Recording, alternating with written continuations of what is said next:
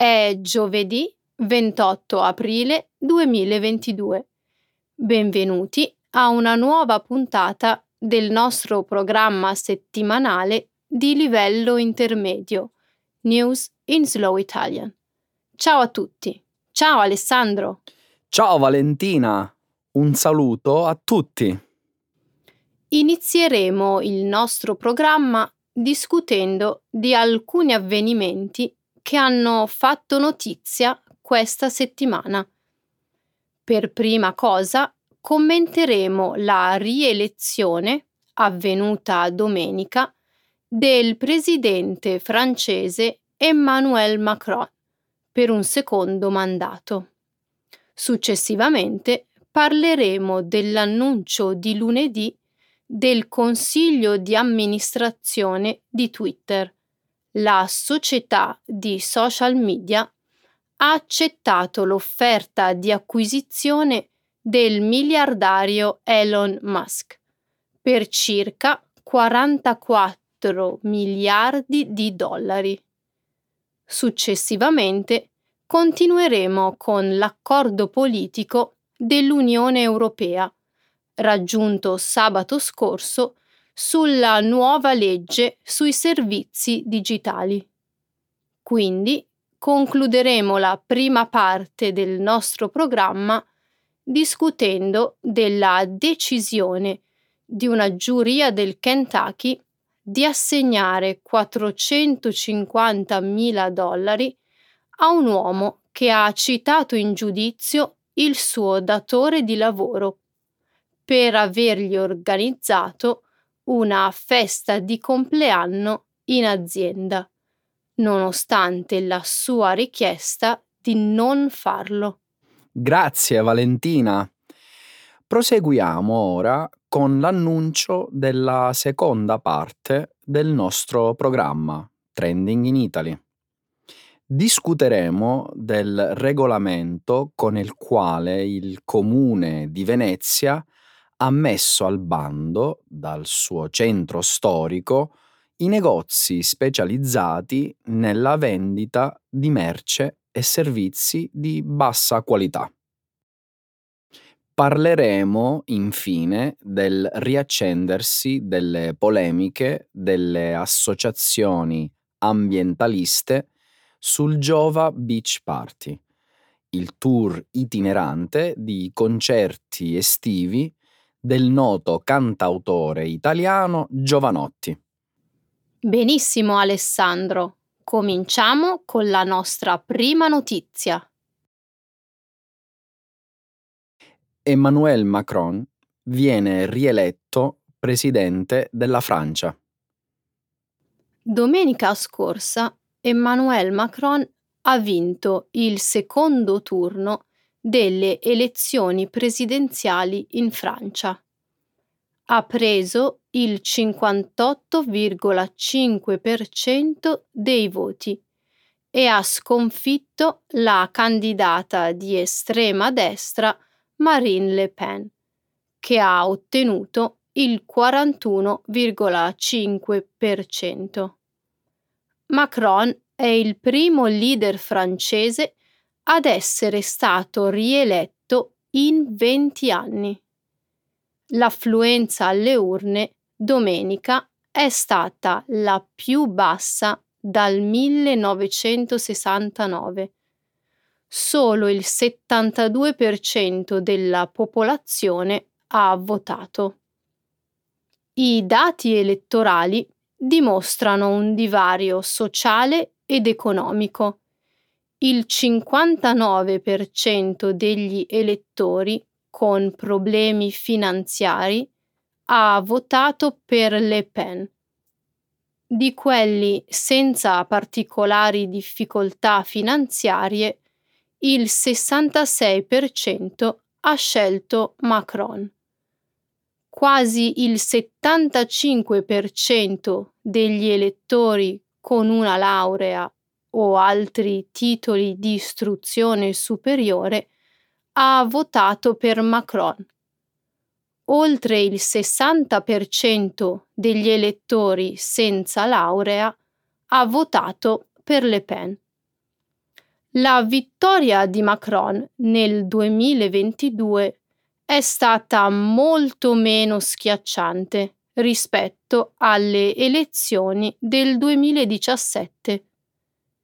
Quest'anno 26 distretti elettorali hanno cambiato direzione e votato per Le Pen. Secondo i dati relativi all'occupazione degli elettori, professionisti, dirigenti, insegnanti, operatori sanitari e pensionati hanno votato prevalentemente per Macron. Il 67% della classe operaia ha votato per Le Pen. Temo che il pubblico francese si stia rivolgendo a politici estremisti, sia di destra che di sinistra.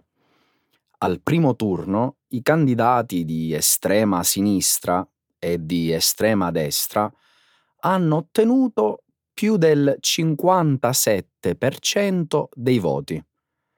Al secondo turno il 61% degli elettori più giovani, di età compresa tra i 18 e i 24 anni, ha votato per Macron. Ma il 41% di loro non ha votato affatto. Tuttavia, in base al tasso di astensione, risulta che il numero di astenuti sia maggiore rispetto a quello dei sostenitori di Le Pen.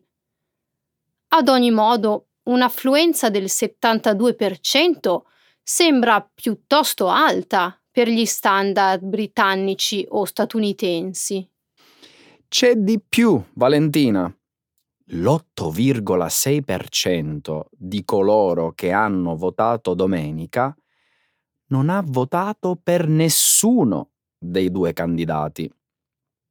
Il 6,35% non ha inserito la scheda elettorale nella busta. Il 2,25% ha semplicemente sprecato il proprio voto. Eppure si sono sforzati di partecipare alle elezioni e andare a votare. Che cosa sta insinuando Alessandro? Sto solo dicendo che più di un terzo degli elettori registrati in Francia non ha espresso una preferenza. Si tratta di circa 15 milioni di persone. Significa anche che Macron è stato eletto da meno del 39% dell'elettorato. Ed è un centrista. In effetti, ora capisco la tua logica di votare per politici estremisti. Elon Musk acquista Twitter per 44 miliardi di dollari. Lunedì Elon Musk ha raggiunto un accordo per l'acquisto di Twitter per circa 44 miliardi di dollari. L'uomo più ricco del mondo prenderà il controllo dell'influente social network frequentato da leader mondiali, celebrità e trendsetter culturali. Se Musk riuscirà a mantenere la sua promessa, si tratterebbe del più grande affare della storia nel rendere privata un'azienda. L'accordo è stato approvato all'unanimità dal Consiglio di amministrazione di Twitter. Ne è prevista la conclusione entro la fine dell'anno. Tuttavia, è ancora soggetto al voto degli azionisti di Twitter e ad alcune approvazioni normative. L'accordo solleva immediatamente domande su cosa farà Musk con la piattaforma. le sue azioni avranno un impatto diretto sul dialogo online a livello globale. Elon Musk ha più di 83 milioni di follower su Twitter. È stato molto attivo sulla piattaforma pubblicando insulti e meme. Musk afferma di voler promuovere una maggiore libertà di parola e dare agli utenti un maggiore controllo su ciò che vedono su Twitter, ma rendendo la società privata, Musk potrebbe nascondere le sue operazioni a investitori, regolatori e altri. Twitter non è mai stato una piattaforma per discorsi razionali e articolati. Vedrai che diventerà molto, molto peggio, Valentina. Questa è una previsione piuttosto negativa, considerando l'affermazione di Musk di voler promuovere maggior libertà di parola. Temo che questo possa significare maggior libertà di parola, ma solo per persone come Mr. Musk. O per chi avrà il suo appoggio. Verissimo. E temo che sia stata questa la ragione principale per cui ha acquistato Twitter. Non si tratta necessariamente di libertà di parola si tratta di controllare un megafono. Elon Musk ha milioni di follower.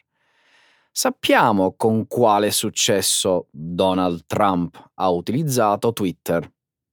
Quindi possiamo solo immaginare come lo utilizzerà Elon Musk quando ne sarà proprietario l'Unione Europea raggiunge un accordo politico sulla nuova legge sui servizi digitali. Sabato scorso l'Unione Europea ha approvato una nuova normativa che regola i social media. Il nuovo Digital Services Act impone alle piattaforme di social media di vigilare in maniera più responsabile sui loro contenuti.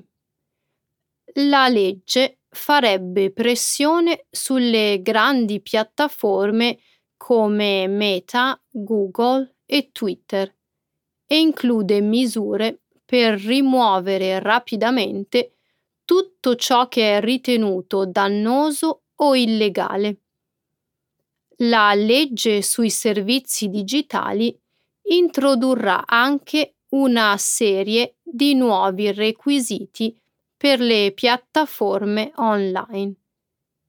Ci sarà il divieto di pubblicità targetizzata sui minori e nuove regole sulla tracciabilità degli utenti commerciali.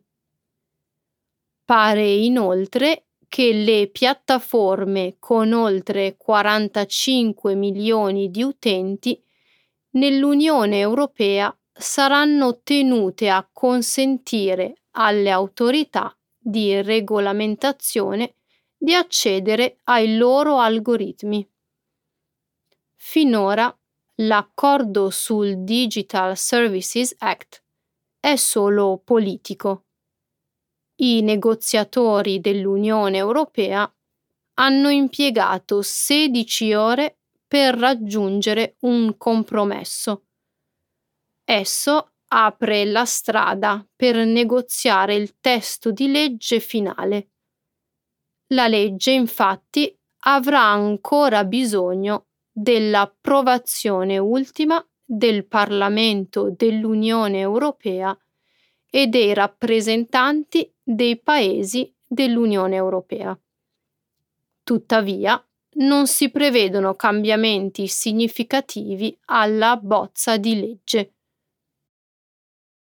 Valentina, credo che l'Europa ci abbia preso gusto ad adottare nuove normative per il mondo digitale.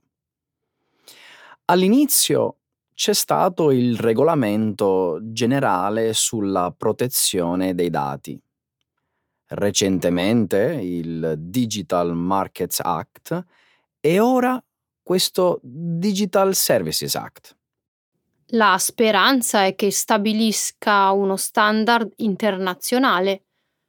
Ma avverto un certo riserbo nella tua voce, Alessandro. Sono un po' preoccupato per i governi, compresa la stessa Unione Europea, che hanno sviluppato una sorte di predilezione per la regolamentazione dei contenuti. Beh, questa legislazione in realtà non stabilisce cosa è legale e cosa non lo è.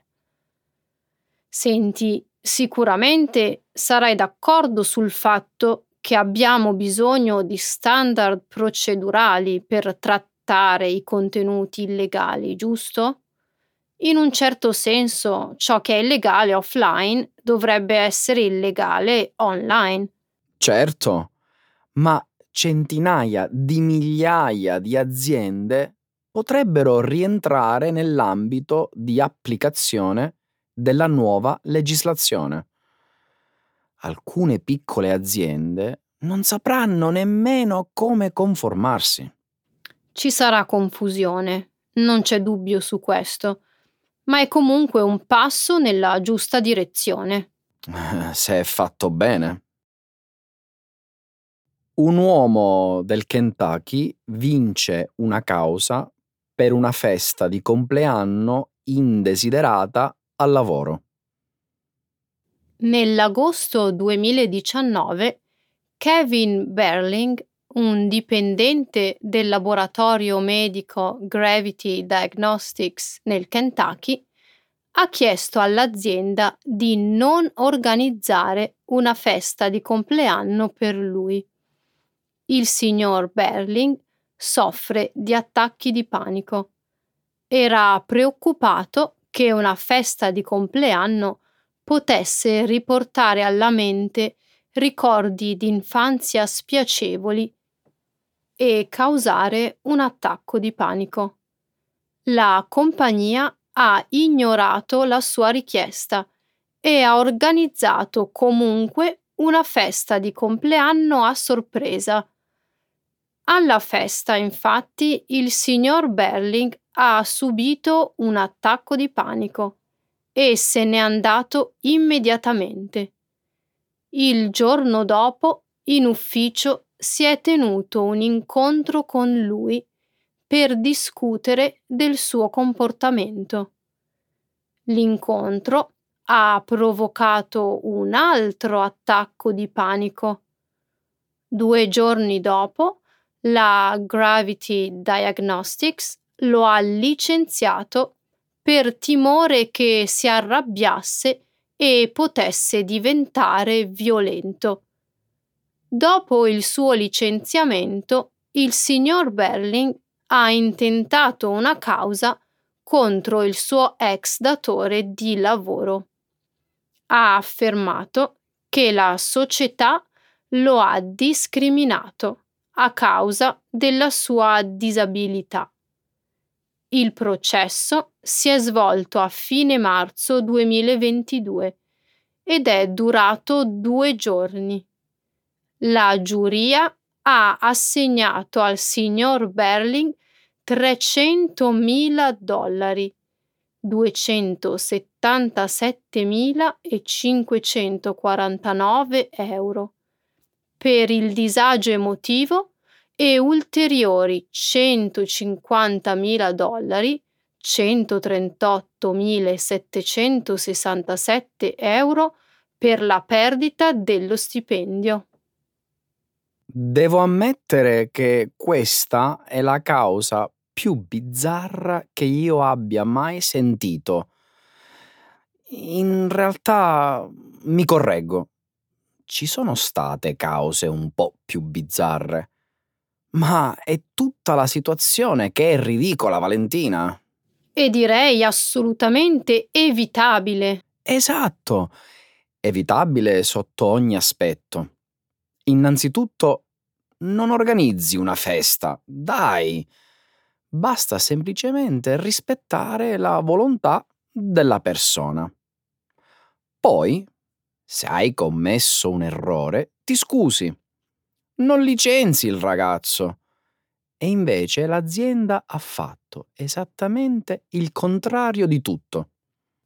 Potrebbero aver dimenticato la sua richiesta, ma poi non hanno avuto l'umiltà di ammettere di essersi sbagliati.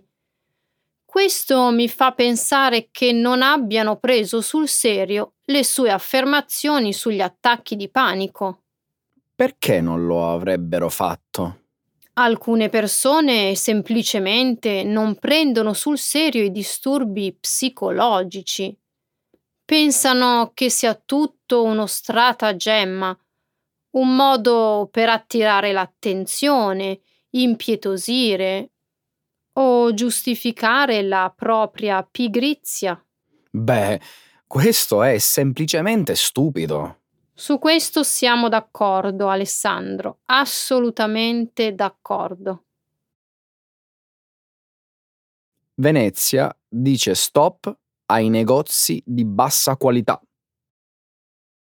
Hai letto sui giornali del nuovo regolamento approvato dal comune di Venezia contro i negozi specializzati nella vendita di merce e servizi di bassa qualità?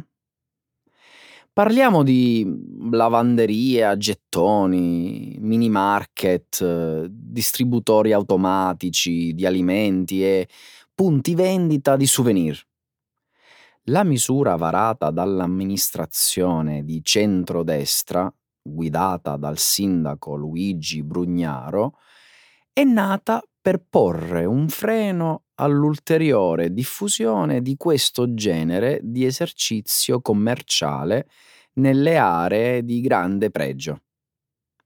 Quindi, nei luoghi del centro storico, dove si trovano sontuosi palazzi, e si concentra il massimo flusso turistico, come Strada Nuova, Accademia, Fondamenta degli Ormesini, Mercerie e San Polo. Nello specifico, il regolamento impedisce la nascita di nuove attività commerciali che rientrano in queste categorie merceologiche e vieta l'ampliamento e il cambio di gestione di locali già esistenti. E quali sono invece i negozi esclusi da questo provvedimento? Sono diversi, dall'artigianato alla moda d'alta gamma, dall'arredamento e design alle gallerie d'arte, fino agli antiquari d'arte. Senza dimenticare i fornai, le pasticcerie, le librerie, le macellerie, i prodotti agricoli e compagnia bella.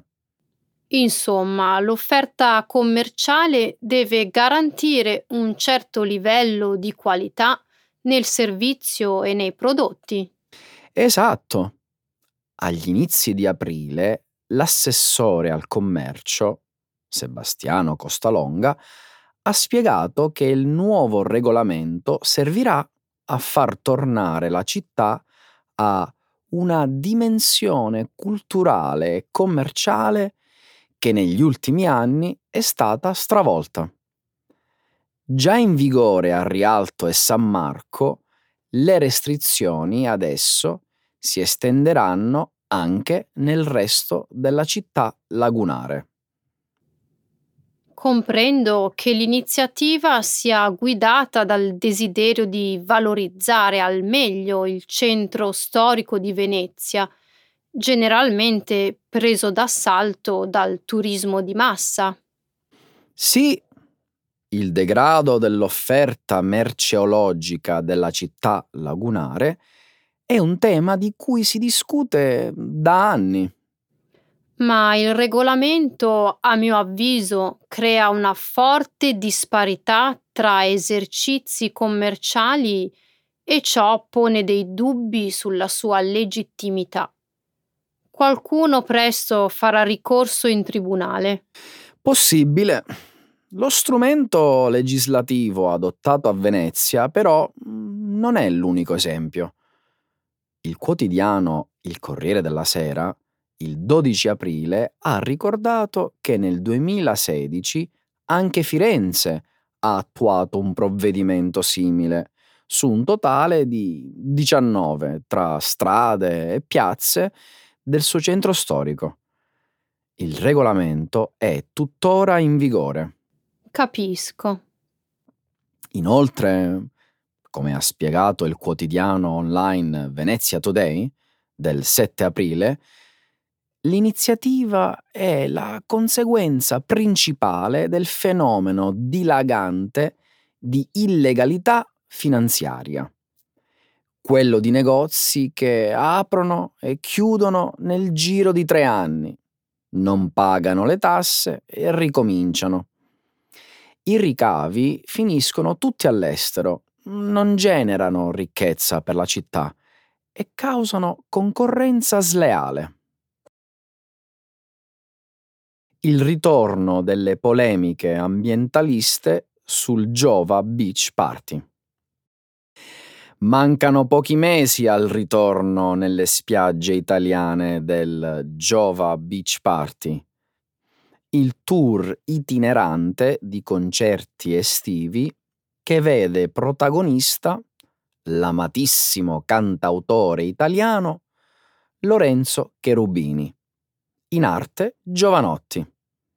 Ricordi il successo trionfale del 2019? Gli spettacoli di Giovanotti attirarono nei litorali di 14 località centinaia di migliaia di persone. Adesso, dopo due anni di stop a causa della pandemia, Giovanotti è pronto a riprendere il suo show in alcune delle spiagge più grandi della penisola italiana. Due dei primi concerti della nuova tournée 2022 si terranno l'8 e il 9 luglio nel lungomare di Marina di Ravenna, in Emilia-Romagna, in un'area di 3.000 metri quadrati, in grado di accogliere qualcosa come 80.000 spettatori. La vendita dei biglietti è quasi esaurita e nella città romagnola si inizia a percepire un'atmosfera di grande fibrillazione. Tuttavia, l'arrivo del Jova Beach Party a Marina di Ravenna è da diversi giorni al centro di discussioni e polemiche. Le associazioni ambientaliste sono tornate a contestare gli show di Giovanotti, considerandoli pericolosi per la flora e la fauna marina. Dico bene? Sì. Per il momento protestano con minore veemenza. Nel 2019 il dissenso riguardava la difesa degli habitat del fratino, un piccolo volatile che vive e nidifica in molte spiagge italiane, è considerato in pericolo d'estinzione. Ricordo uno degli eventi in programma a Torre Flavia, vicino a Roma, fu cancellato proprio per la vicinanza a un'area dove nidifica questo volatile. La questione sollevata a Marina di Ravenna è tutt'altra cosa, in quanto riguarda un filone di tamerici, un genere di pianta tipica delle zone sabbiose. Il Corriere della Sera ha riportato il 2 aprile le denunce dell'associazione ambientalista Italia Nostra sull'abbattimento di questi arbusti in corrispondenza del perimetro in cui si terrà il concerto di Giovanotti. È un fatto rilevante? Gli ambientalisti sostengono di sì. il loro abbattimento, dicono, avrà pesanti ricadute sulla ventilazione della pineta che si trova nelle vicinanze. Tuttavia, il comune ha chiarito che i tamerici sono stati semplicemente spostati in un'altra area per ragioni diverse dal concerto.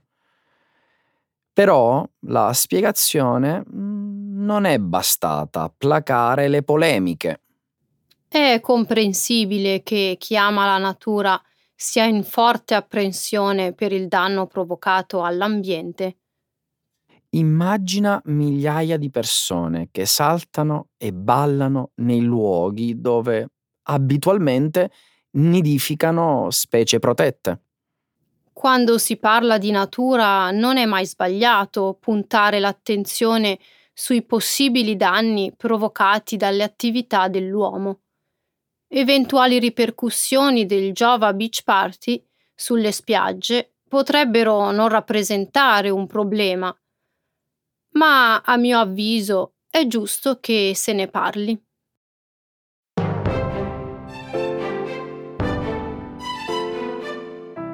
Alessandro, non so a te, ma a me è venuta una gran voglia di andare a un bel concerto di Giovanotti. La sua canzone preferita era Sono un ragazzo fortunato perché mi hanno regalato un sogno. Sono fortunato perché non c'è niente che ho bisogno. La conosci? Wow, penso di sì, me la ricordo vagamente. Comunque andiamo, dai, al Jova Beach Party. Uh! Andiamo, dai!